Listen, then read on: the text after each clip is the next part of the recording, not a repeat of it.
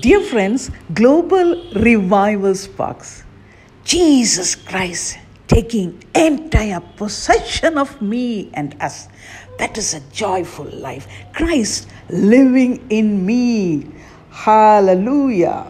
Yes, dear friends. Many look upon Christ as a savior who is separate and external. Such persons can never fully enjoy his salvation.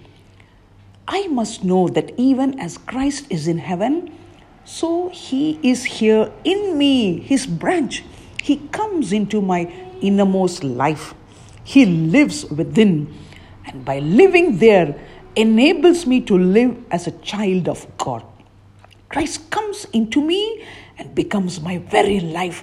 He comes into the very root of my heart and being. He comes into my willing and thinking and feeling and living and lives in me in the power which the omnipresent God alone can exercise. When I understand this, my soul bows down in adoration and confidence toward God. I live in the flesh, the life of flesh and blood, but Christ dwelling in me is the true life of my life.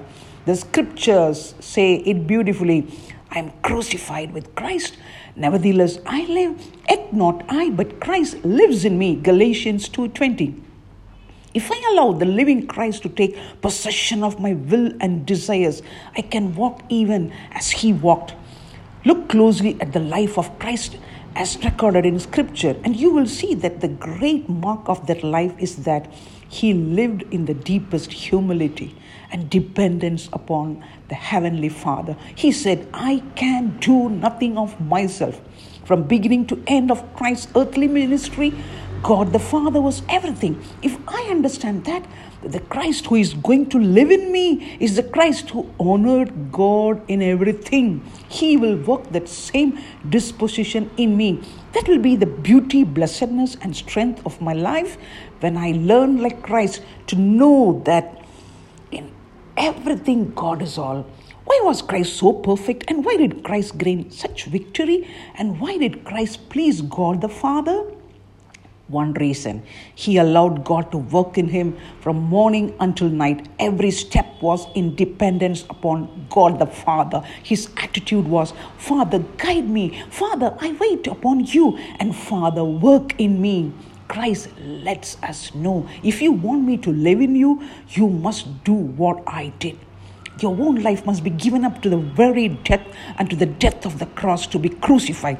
We must be an actual partaker of the death of Christ. Thus, the word of God says, if we have been planted together in the likeness of his death, we shall be also in the likeness of his resurrection.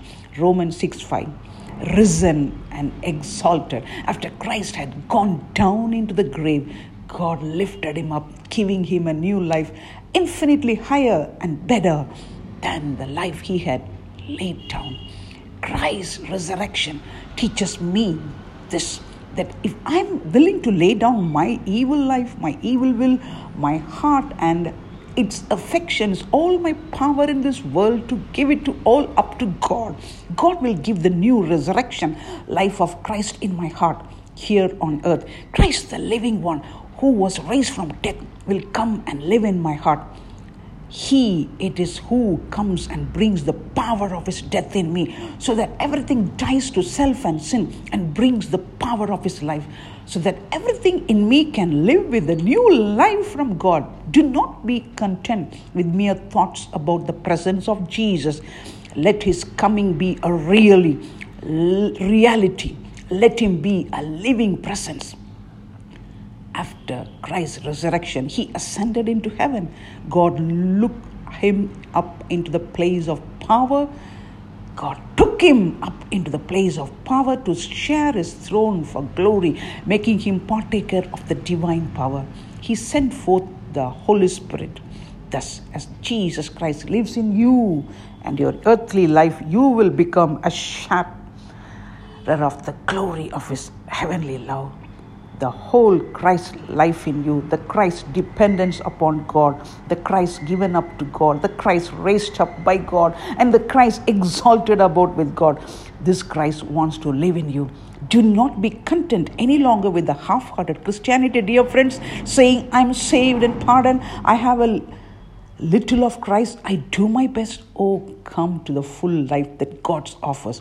Let Christ take entire possession of you. Let Christ come in the humble one, the obedient one, the one who lived in dependence upon God, and say, That shall be my life if Christ will live it in me. Yes, dear friends, today I am living for Jesus Christ, and He has taken a full possession, an entire possession of my life. Let us fully surrender to Him. It is Christ that lives in me. I no longer live I live for His glory. Amen. God bless you.